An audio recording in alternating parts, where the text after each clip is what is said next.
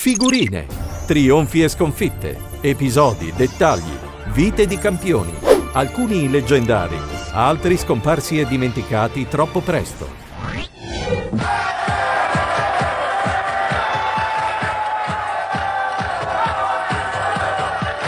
Sono Roberto Zaino e oggi voglio incollare sul nostro album la figurina del tifoso, dell'ultra.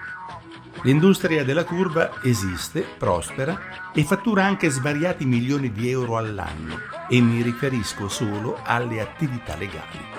Tra merchandising, editoria e turismo, turismo calcistico, il giro d'affari intorno al tifo anche più estremista è notevole, sebbene difficilmente quantificabile. Fare l'ultra può diventare una professione e in alcuni casi una vera e propria impresa economica produzione di materiale, dalle bandiere agli striscioni, dalle sciarpette alle coreografie, alle magliette tarocche. Tifosi che hanno radio o ci lavorano, spazi televisivi, siti e social network. Tifosi che hanno sostituito la passione per la propria squadra all'ideologia, al credo, alla militanza politica. Perché essere ultra vuol dire combattere e battersi per la propria curva, per i propri colori. È l'ultimo esempio di chi lotta per un ideale. Ultra lo si è anche dopo lo stadio, nella vita di tutti i giorni, al lavoro, all'università, con la fidanzata, in fabbrica, con la moglie, con i bambini. Vuol dire sentire dentro un fuoco ed è la più alta forma di passione, perché l'ultra è passionale, sempre. A volte la violenza sembra essere un corollario alla figura dell'ultra. E allora vi propongo uno scritto di Jorge Valdano, uno dei calciatori argentini di maggior spicco e personalità. Campione del mondo nel 1986, ha concluso la carriera nel Real Madrid dopo aver vinto numerosi trofei, anche in qualità di direttore generale delle Merengues, per dedicarsi poi al giornalismo e alla letteratura. Ecco allora, firmato da lui, La violenza perduta, tratta dal suo libro Il sogno di Footballani. Il pullman che trasporta la squadra del Valencia attraversa il centro di Alicante. Viaggiamo lentamente, scortati. Andiamo a giocare una partita considerata ad alto rischio. Hercules Valencia. Io sono seduto in prima fila e mi diverto a osservare il campionario di sguardi della gente che al nostro passaggio si volta a curiosare. Disprezzo, affetto, indifferenza.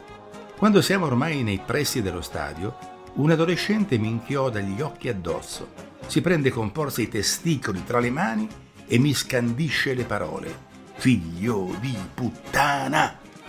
Indossa indumenti poveri, e ha una faccia dei tratti aspri, come se avesse già vissuto due vite. Un contromodello sociale che va allo stadio per ottenere una tregua dalla sua squallida realtà. Il problema è che per coloro che hanno poco o niente, la realtà è un fantasma che li perseguita dappertutto. È vero che alla frustrazione ognuno sfugge come può, eppure questo ragazzo ha scelto il posto sbagliato per liberare il suo grido di ribellione. Un disadattato sociale, dirà un giornalista a fine serata. Ma a cosa dovrebbe adattarsi?